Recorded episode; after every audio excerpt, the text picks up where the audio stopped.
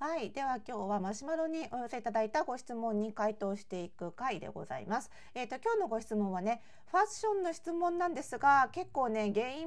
の部分では心理面がかなり大きく影響していそうだなっていうところで、まさにこのラジオならではの、はい、ご質問をいただいてますので、早速読んでいきます。えー、久野先生、はじめまして。いつもポッドキャストを聞いています。これからも更新を楽しみにしております。久野先生に相談があります。私はよく服を買って失敗してしまいます。以前はメルカリなどで古着を買い、汚れやほつれ、傷などがあるものやイメージが違ったり似合わないものを選んでしまっていました。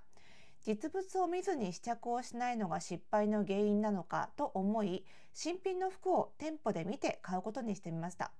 けれどじっくり試着をしてもいざ実生活で着てみると見た目的にも機能的にもしっくりこないというものを購入してしまうことが多々ありました。最近は服を買っては売りの繰り返しになっています。この状況をどうにかしたいのですがどうすればいいのでしょうか。買い物に失敗した時は後悔で眠れない時もあります。ぜひ相談に乗っていただけると嬉しいです。よろしくお願いしますということでね、ありがとうございます。えっと、ちょっと名前がないのでね、質問者さんということで、今回も呼びかけさせていただきますけれどもね。まあ、服に限ったことじゃないんですけどね、やっぱり買い物で失敗するって結構疲れますよね。その、買い物に費やした労力もあるし、単純にほら、その洋服代分損した気持ちになるっていうだけじゃなくって、買いに行って探して試着してっていう労力も含めてじゃないですか。え余計ぐったりねしちゃいますよね。なのでまあ結構ねこれが続くとかなりでじゃあ洋服買わなくていいやってもんでもないじゃないですか洋服って絶対必要なもんだからねあの生きていく限り生きていく限りついて回ってくるからね結構辛いと思いますのでね今日はちょっとこの質問に対していろいろ考えて回答してみたいと思います。それではスタートです。Thank you.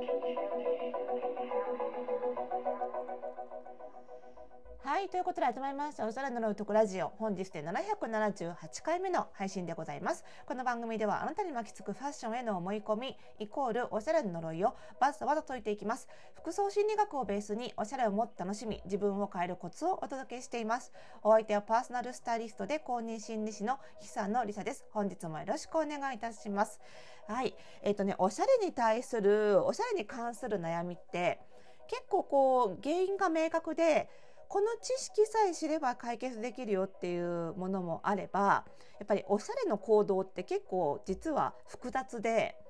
あの特にその今回の場合はねあのまず洋服を探します。どこかで買い選びます。買います。で実際に着ます。みたいな複数の行動があのなんだろう複数の行動が存在するじゃないですか。おしゃれっていうものの中に。だからどこにこう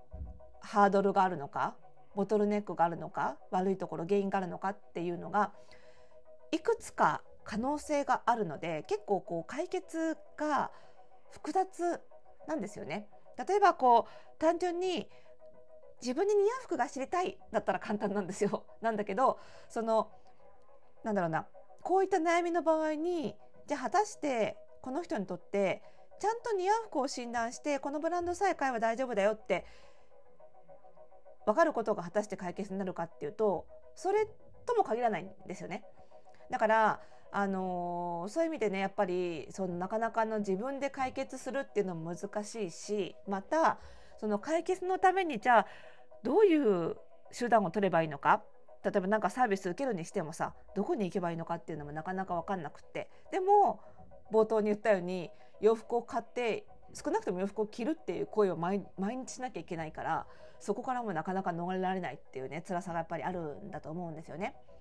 で、まあ、基本的にこういう複雑な問題の場合には、まあ、どこか原因ここかなっていうのをまず仮説を立ててでその仮説に基づいて、えー、一回やってみて行動を起こしてみてでその行動の結果を検証してうまくいけばあこれでよかったんだなで解決なんですけど大抵の場合やっぱり1回ではうまくいかなくってえー、またじゃあ今度はこっちの問題なのかなって別の仮説を立ててで、えー、またそれを検証しての繰り返しなんですよ。で質問者さんの場合にはあの実物を見ずに試着をしないのが失敗の原因かなっていう仮説を立てたわけですよね。でじゃあメルカリじゃなくて実物を見て、ね、新品の服を店舗で見て買うことにしました。でもこの仮説もさちょっとずらすと実はその原因が2つあるって思ったんだよね。実物を見ないこととあとはその古着なのもまずいのかなって思ったんじゃないかと思うんですよ。だからこれまでは実物を見ずに古着を買ってたんだけど実物を見て新品を買ったっていう検証あの仮説を立てて検証したら失敗したというかねいまいちしっくりこなかったわけですよね。でもこれじゃあ実物を見て古着を店舗で買うってことをやってなかったら実はそっちがうまくいったかもしれないし、まあ、そんな風に仮説っていくらでも立てようがあるのでいかにその事前に自分の問題と向き合ってここかなっていうその仮説を立てるセンスとか、まあ、能力っていうのも正直あるんですよね。でじゃあ果たしてですよこれからじゃあこの質問者さんがどう行動していくべきかっていうところなんですけどその果たしてね質問者さんにとってその仮説立てて検証してっていうサイクルを何回か回さなきゃいけないわけですやっぱり。あの普通の心理カウンセラーみたいにあここが問題なのかなっていうのを導き出すことってなかなか普通の方は難しいと思うのであれかなこれかなって何回も何回も多分仮説検証って繰り返さなきゃいけないと思うんですよ。それを何回もやるのがそもそも楽しいですかってことをちょっと考えてほしいんですよね。で楽しいし、まあ、楽しくなくなかったとしても少なくとも自分でちゃんと問題点を見つけて解決したいってことであれば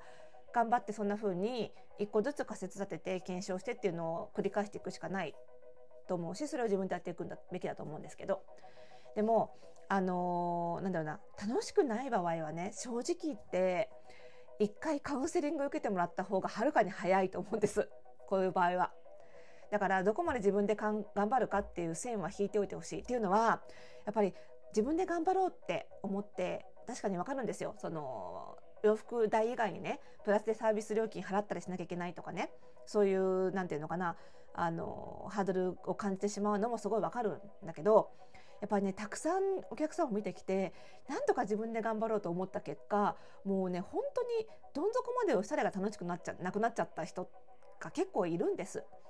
でも疲れ切っちゃってでそこまでにやっぱり仮説を検証するために洋服も少なからず買うわけじゃないですか。そうすると結局この失敗した洋服代考えたら早いとこカウンセリング受けておいた方が早かったよねっていうとこだったよねって金銭的にもっていうことが結構あるのでねだからその楽しくて自分で問題解決しようとしてるんだったら全然いいと思うんですけどそうじゃない場合はあのね早くラボに入って中途のカウンセリングうちのね服装心理ラボに入ってうちの中途のカウンセリング受けてもらうかあの私のカウンセリング受けてもらうかする方がね正直早いとは思うんです。っていうのはこのラジオでこの後ね少しヒントをお話しするんですけどやっぱりこれヒントにしか過ぎなくってこのメッセージから読み取れることってすごく少ないのでこういうことが考えられるぐらいしかお話できないのでねでそれで結構疲れちゃってっていうことがあるんだったらねやっぱり一回カウンセリング受けるとその早く正解にたどり着けて解決できるだけじゃなくって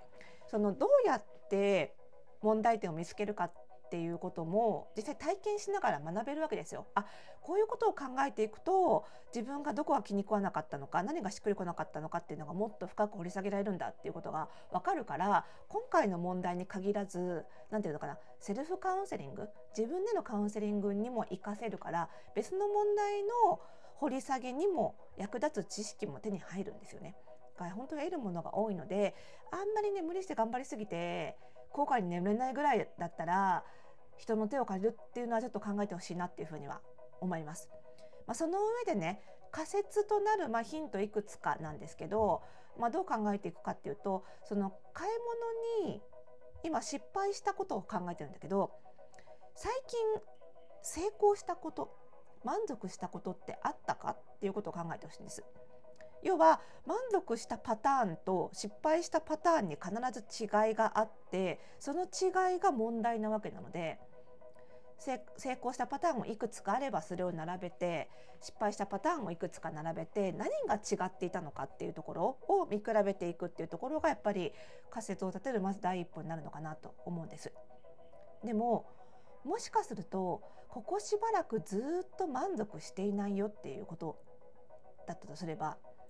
もしくは振り返ってみたけどそういえば満足買い物で満足したことなかったかもっていうことであればもしかすると質問者さんが考えている理想的な満足っていうのがまさにこうなんていうのかね表現難しいんだけど絵に描いた餅というかそんな理想的な状態はないのかもしれないっていうことも含めて考えた方がいい。要は質問者さんが妥協だなって思ってる感覚が何て言うのかな。他の人が買い物に求めてるなん最終形っていうのかな。なんかカウンセリング受ける方も結構多いんですけど